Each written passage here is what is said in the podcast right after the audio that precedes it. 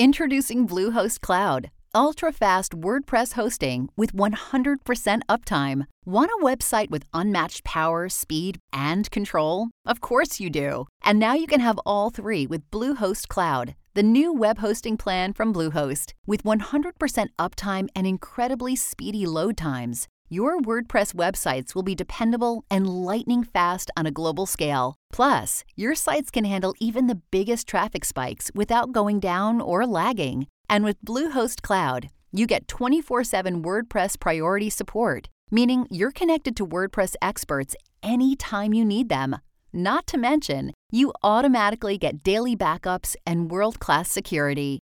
So, what are you waiting for? Get Bluehost Cloud today by visiting Bluehost.com. That's Bluehost.com. I've been getting in my steps, lifting weights, and now I'm trying really hard to get as much protein as I can. That's why I'm excited about trying Clean Simple Eats because they're just that clean and simple. Their protein powder is always grass fed with no seed oils or artificial ingredients. It's third party tested and non GMO and gluten free. They've got 26 delicious all natural flavors. You really can't go wrong with any of them. They've got simply vanilla and other unique flavors like cookies and cream, caramel toffee, and even cinnamon roll. I have a feeling my entire family may just like Clean Simple Eats protein powder, and they're probably going to use it every day because it's so easy to put into your milk or a recipe my daughter loves to bake or in a smoothie which my son loves to drink almost every day. You can it's amazing really in any form. Visit cleansimpleeats.com and use the code AskLisa20 at checkout for 20% off your first order. That's cleansimpleeats.com with the code AskLisa20 for 20% off your first order.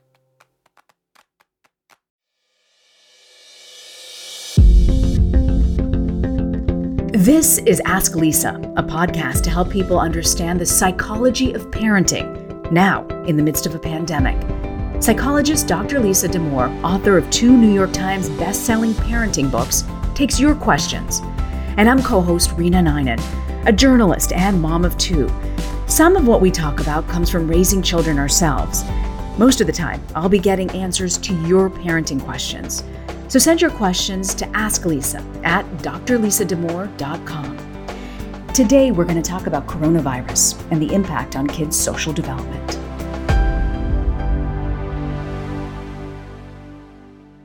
So, Lisa, I found this article incredibly amusing in the New York Times. The title is We're All Socially Awkward Now. and it says that people, you know, now they're deprived of interactions with their peers and their social skills are going to start to atrophy. And this is yet another side of the pandemic. I'm wondering if you agree with that. You know, I saw that article and I was looking at it and I was like, oh man, they're talking about grown ups, right? Who actually had fully developed, presumably, fully developed social skills before the pandemic. And right away, my thought went to, okay, what does this mean for kiddos who are still developing their social skills? And now we've got this big pause on the normal circumstances that we put kids in to help them do this. So that that's been heavy on my mind. You know, we actually got a question from an email from a listener, and I want to read it to you. Uh, it says, "I'm a mother of a 15-year-old. Prior to the pandemic, she definitely tended toward being more introverted. That being said, she has a great group of friends, the same friends since 4th grade and enjoys seeing them. However, she always has had difficulty initiating get-togethers with friends." And this has been magnified greatly during the pandemic with the usual teen outings being taken away. So I guess my questions are when is the time to worry regarding a teen being socially isolated during the pandemic? And do I just let her take the lead in all this, as long as she seems to be coping okay? I think it's a question that a lot of parents have, regardless of what age group your child might be in. These are good questions. Um, and certainly questions I'm hearing a lot from parents who are watching their teens have very quiet social lives, um, especially compared to before, and especially if the teen already tended toward being a little bit introverted. And and one of the things I'm hearing a lot from parents is like how how interventionist should I be? How much should I be pushing or mm-hmm. urging or encouraging, you know, friends to come over? And and so I think that's got to be heavy on this mom's mind as she's watching her daughter be alone a fair bit and now what looks like over an extended period of time. You know, you talk about how interventionist should you be. I think a lot of parents worry when do you hit the panic button and really worry? Like, what are the things at this point that cannot be reversed? What's the damage that can be done during this pandemic? Oh, well, if we think about it in terms of, you know, real worries, like when when's the serious, serious stuff, that would be, I think, any kid who feels totally socially isolated, who just feels cut off from their peers and has no positive connection to them digitally or in person. And and that's grounds for concern actually at any point. Pandemic, no pandemic, I always worry if there's a kiddo who has no friends. And for me, the difference between one friend and no friends is, you know, they are universes apart as far as I'm concerned. In this one, it sounds like things are quieter, but the mom says something really key at the end, which is that her daughter actually seems to be okay. You know, mm-hmm. and so should she just go with that or should she try to step things up a bit? My rule, again, pre pandemic, post pandemic, you know, and also during the pandemic, is that if the kid is okay with it, then the parent has to be okay with it.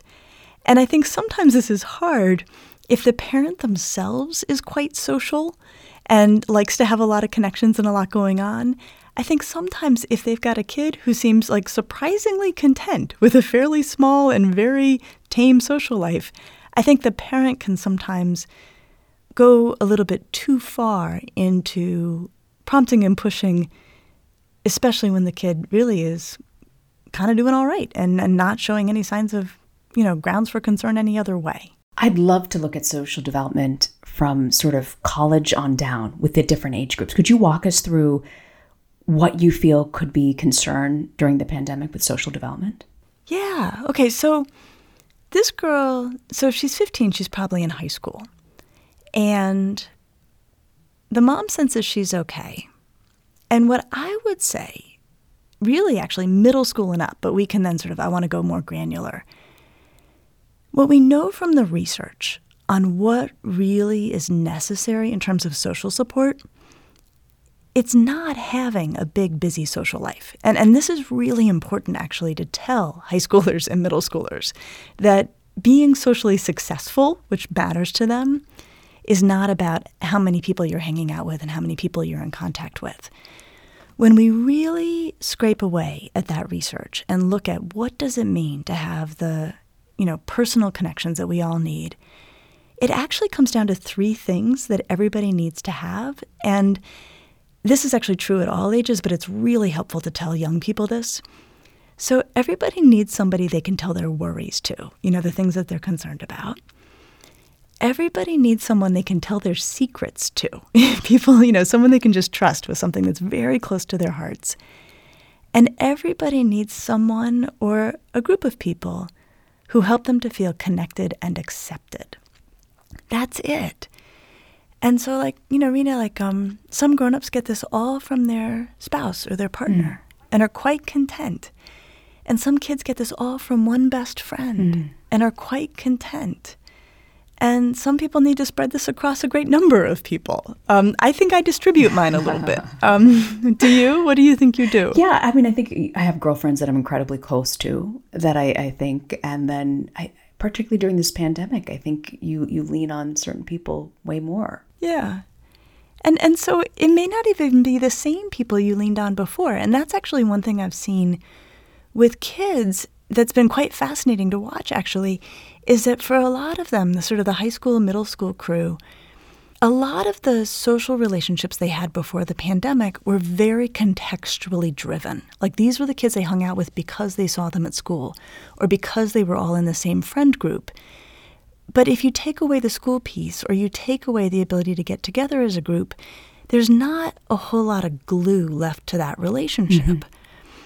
And so, what I've seen actually is a lot of kids who are then rebooting other supportive relationships from other parts of their life huh. that are not as contextually driven. It's really interesting. That is fascinating. Yeah. No, I've heard about kids who, you know, like high schoolers who had a really close middle school friend who went to another high school, and they're talking to that person all the time because that friendship is not so much driven by being in a traffic pattern together where they go to class or they ah. hang out on the weekend And and I will say I've seen the same with grown-ups as they've been disconnected from their social networks maybe of work or the neighborhood stuff they maybe did. I'm watching grown-ups sort of plug into backup social systems, like um, you know, talking to their college roommates uh-huh. a lot, having Zoom uh-huh. wine with people they haven't seen for a long time, and and I I really love watching people get creative and and know that they need social support, but recognize, and this is true for grown-ups, and then we have to extend this to kids as well. It doesn't mean they have to stay in the patterns they had. They just need someone to tell their worries to, someone who acts as a confidant, and someone who helps them feel, you know, connected and accepted. And as long as those needs are met, we're going to do it however we can do it, and our kids are going to do it however they can do it in the context of the pandemic. Mm, so true. I mean, I think I've reconnected with some of my childhood friends from back in Tampa, Florida, and and I, I get it. It's like certain needs are being met that they're helping you through going through the same thing. When you look at teens, what about college students? Do you group them in the same group as teens and what they need at this point? I would, but it's really interesting because a lot of college students, and especially new college students, are not able to have the social experience they've imagined. You know, so many of the families I'm talking to about kids who are, you know, heading off to college for the first time, you know, they are taking a test and then sitting isolated in a dorm room by themselves while they're waiting for test results and then they're going and getting their meals and they're taking them back to their rooms. And the parents especially are feeling very very concerned like they're not having the social experience they're supposed to be having and and as I've talked to kids, and I've talked to some kids at college, you know, they're feeling understandably like they're not having that experience.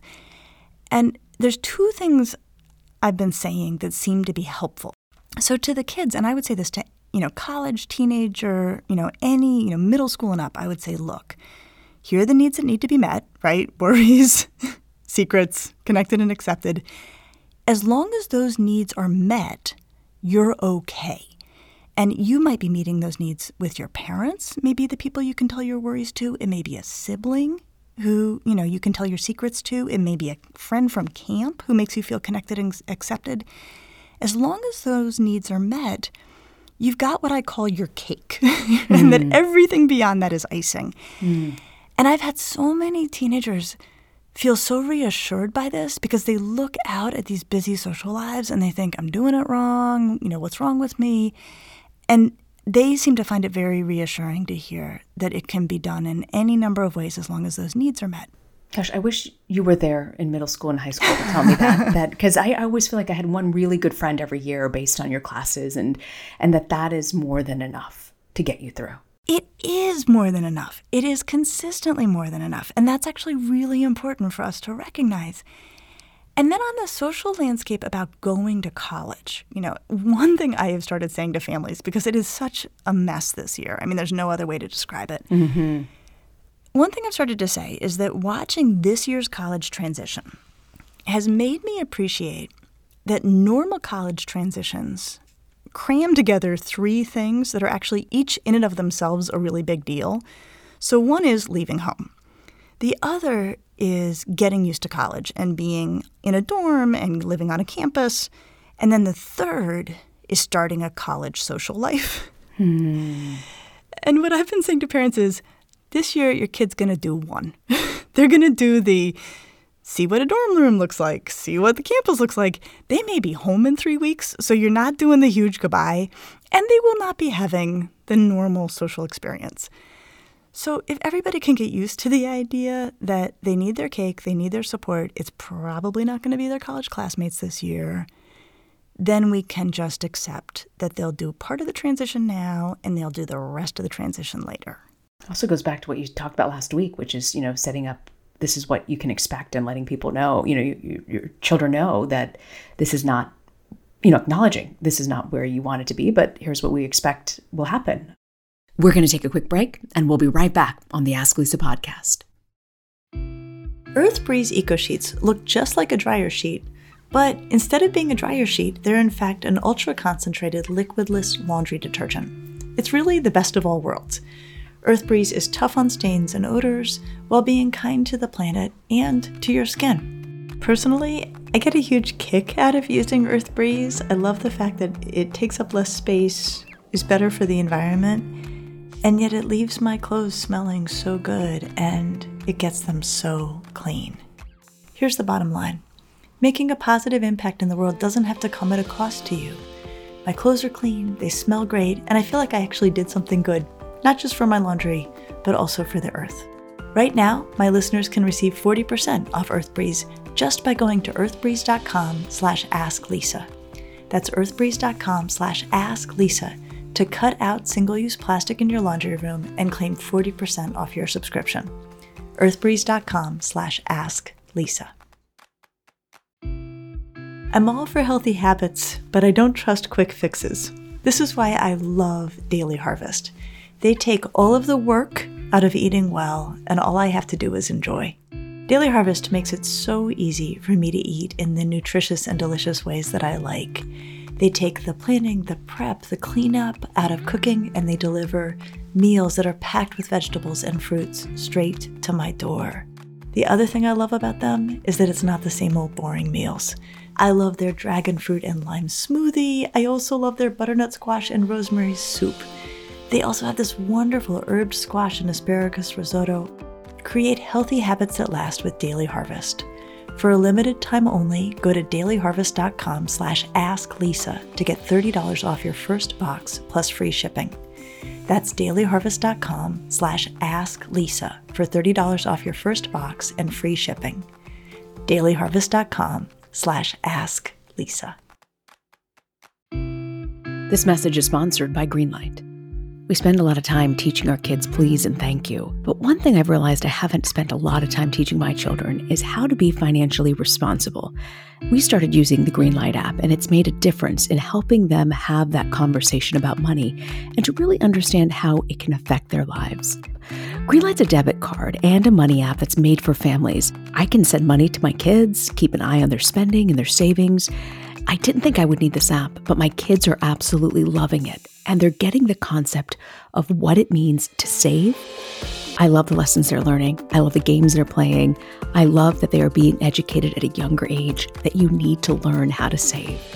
Sign up for the Greenlight app today and get your first month free when you go to greenlight.com slash asklisa. That's greenlight.com slash asklisa to try Greenlight for free. greenlight.com slash asklisa. Welcome back to the Ask Lisa podcast. You know the group that I really worry about because I don't know why I think I have painful memories from that time period of my childhood is middle school. You're going through mm. all these hormonal changes. I worry about what are these people who are like adolescent going into their teenage years. I mean, those are big moments in life, right? Just like going to college. Like, what do you worry about for those kids where their home hormones are raging and they're not getting a normal setup socially? Yeah. No, I for me the trickiest piece of this actually does feel like sixth, seventh, and eighth grade. Mm-hmm. Little kids are in some ways easier, and I'll say why. But you know, and then the big kids are easier because they have lots of ways to connect digitally, and they're more content sometimes with smaller groups. So they've kind of found themselves and one or two best friends. They can accept that. But middle school, you know, it's so defining who you hang out with and they are under normal conditions. Middle school is like the midwifing from little kid to more like a grown up. You, you know, as a little kid, you're really close with your family, and when you're in high school, you're a little more remote from your family. You know, you can still like them a lot, but you don't tell them all the same stuff. But middle school is that sort of in between space where kids are really, really eager to be separate from their families and really, really anxious about how well plugged in they are socially. Um, and so I think for them, I worry, you know, quite a bit because they're in that kind of betwixt and between. And the age, especially, if just to home in on one, I think 13 is so hard. You know, the 12, you're still seventh grader, maybe your parents are still all right, maybe they're 13. If you are a normally developing 13 year old, your parents, like, you are totally allergic to them. Everything mm. they do is wrong, everything they do is annoying, and your friends are what you live for. And mm. so, I think a lot about that, you know, sort of 12, you know, 11, 12, 13, but especially 13 as kids needing to have support and a sense that they belong. And and mm. that's actually what's at the core of it is middle schoolers need to feel that they belong because they're they're just unsure of where they fit into the world. What do you think it is that teens need to hear right now? I think the older kids for sure benefit from hearing, you know, as long as your needs are met and there are these three needs, nothing else, you're okay, and we'll sort the rest out later.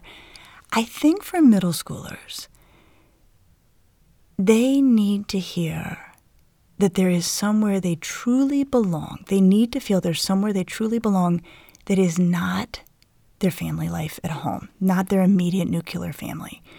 So it really may be that we need to go out of our way to make sure that middle schoolers, even under pandemic conditions, are plugged in with their cousins or plugged in with some classmates, you know, done safely, or plugged in with, you know, wherever there's a place of worship, some sense of belonging to a group beyond the home. One thing I've watched kids do is use texting to create groups of kids. Like I know kids who text all year with the kids they go to camp with. Mm. And that is a sense of belonging that is so critical and really will, I think, help kids get through while they're feeling unsure of how they belong at school or in the configuration at school. What about elementary age kids? So, when I think about the social universe of elementary age kids, let's since we're going down from older to younger, so let's start third and fourth grade. Third, fourth, fifth, really. So, this is when lasting friendships really start to come into the picture.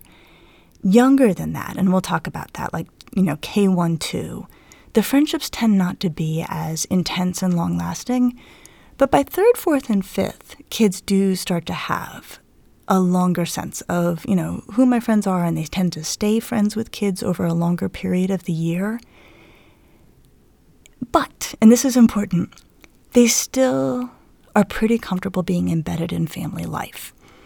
So, as we think about kids' social development in that three, four, five, first thing I think parents should take comfort in is they themselves can probably check a lot of the boxes of can they tell me their worries? You know, can they tell me their secrets? Do they feel connected and accepted within the family? A lot of that can get done at home.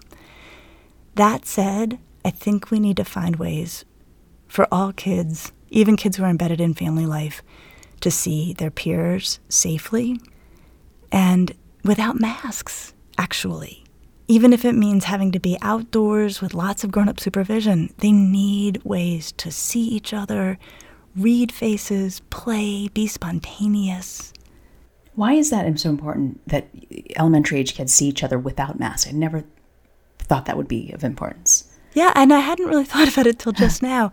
You know, so much of third, fourth, and fifth is starting to really build empathy and understanding the impact of your behavior on others and learning how to read others in much more subtle and sophisticated ways. And I don't know how that happens if you can't see their faces really.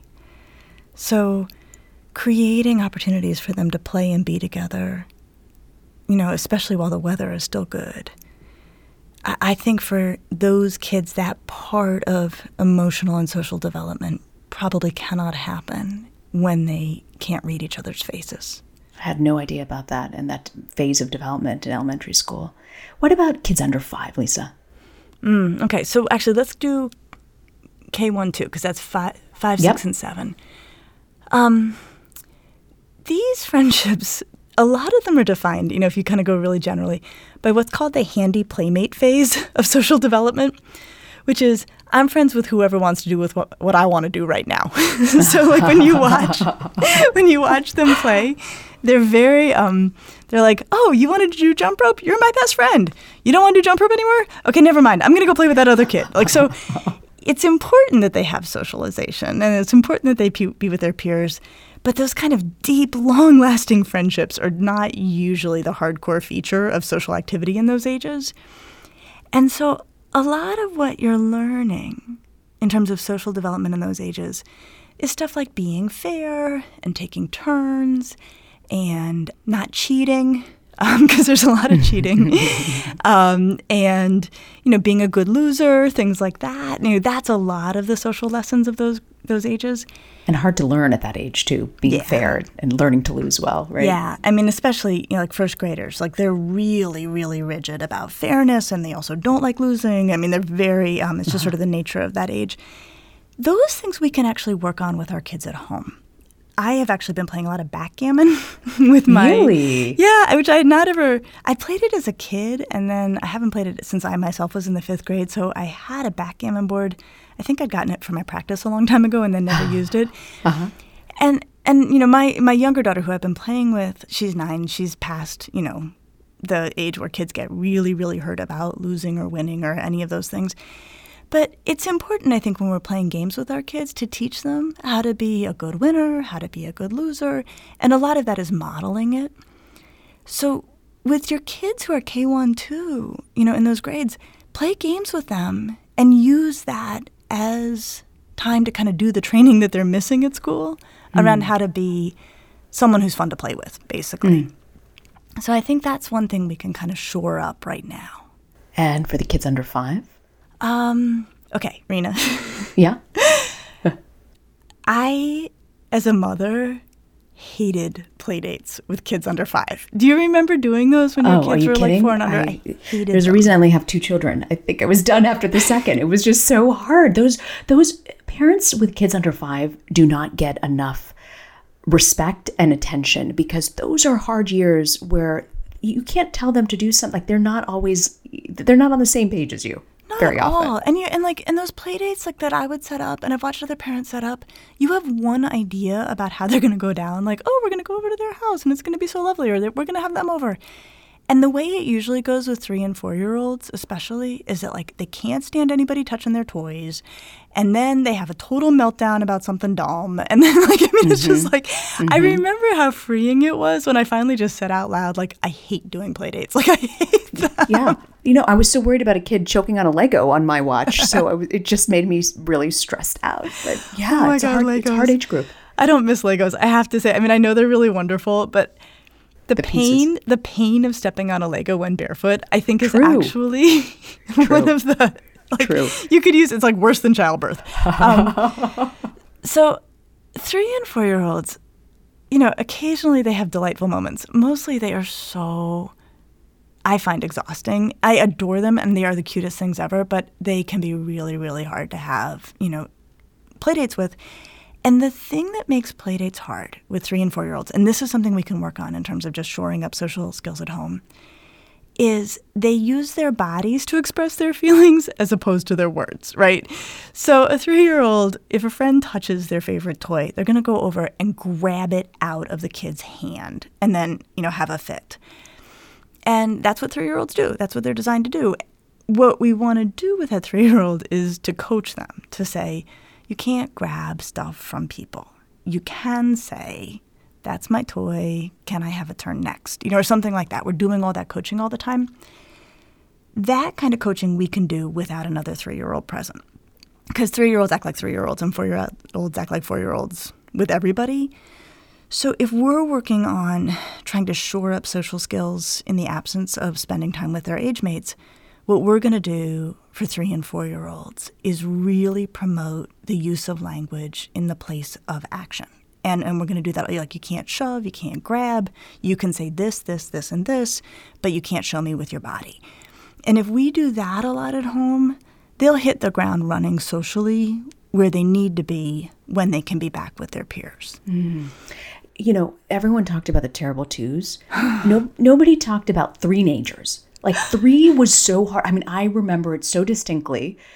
They're three nagers. Like they don't listen. They don't want to hear what you have to say. They have a mind of their own. It really is. They're three nagers. That's three year olds are so much harder than two year olds. And actually, Why we should do a whole show on that. I have so much to say on that. So let's uh, put a pin in this because, Okay. like, I love Deal. talking about three year olds. I adore them. And I would say three is hard, 13 is hard. I think the three years Hmm. can be really tricky. And then one and two year olds, don't worry about their social lives. Um, parents of their social lives, that's okay. So, you know, just having a good, close connection at home and love at home, No need to worry. So, not having daycare or being around, I know a lot of parents with under two aren't able to send their kids to daycare. Like, should they be worried about yeah. social development at that age where they would be interacting with other kids? No, I don't think they need to worry. I really don't. I just think as long as they get good love at home and they know what kind relationships feel like and know how they should expect to be treated by people, that will set them up with everything they need for when they're back with their kids their same age.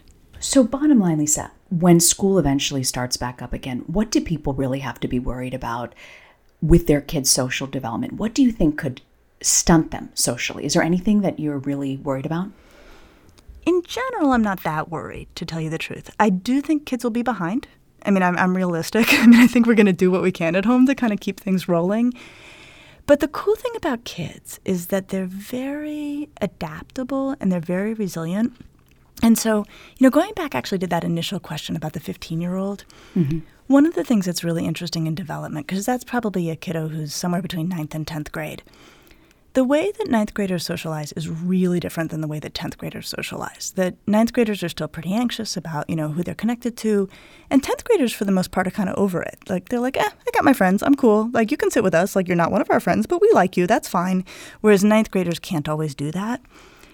And so I've spent a lot of time thinking, like, what are next year's 10th graders going to be like? Are they going to be basically like ninth graders? Are they going to be a year behind? Mm-hmm. And my guess, and this is a pretty strong guess, is I bet they start the year acting like ninth graders and they finish the year acting like 10th graders. I bet that they're going to compress all of that development into a year. I'm not that worried about it. Hmm. So much to think about. But I think you have these moments where, as parents, we're wondering okay, what do I need to think about? that when we come out of this, we're not so far behind, right? And I'm not just even talking about math and reading. That's a whole other topic. Oh, but, man. yeah, that is a whole other topic. We are not paying our teachers nearly enough. That's all I have to say. That right? is the truth. Believe that strongly. And, and parents are not meant to be teachers. Not all parents, I should say, are meant to be teachers. But yeah, I, I think people worry about it a lot. Yeah, yeah. So, on a more hopeful note, what would you say is your parenting to go? All right, this is this is one of my favorites, and I'm so glad we're on the topic of social lives. When it comes to kids' social lives, all of the research tells us that it's all about quality, not about quantity. The happiest kids have one or two good friends. Having a larger social group, however you come by it, even if the kid, you know, enjoys it, it's actually stressful. You're worried about maintaining all of these ties, you're worried about how everybody in the group gets along. So kids with one or, one or two good friends tend to be the happiest, tend to be the least stressed. They themselves can feel like they're kind of not cool and don't have a big group, but we as parents can reassure them, one or two good friends, Cookie, you are good to go.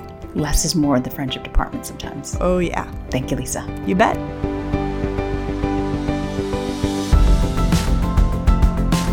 Thanks for joining us. Be sure to subscribe to the Ask Lisa podcast so you get the episodes just as soon as they drop and send us your questions to Ask Lisa at drlisadamour.com. And now, a word from our lawyers. The advice provided on this podcast does not constitute or serve as a substitute for professional psychological treatment, therapy, or other types of professional advice or intervention. If you have concerns about your child's well being, consult a physician or mental health professional. If you're looking for additional resources, check out Lisa's website at drlisadamour.com. We'll see you next week.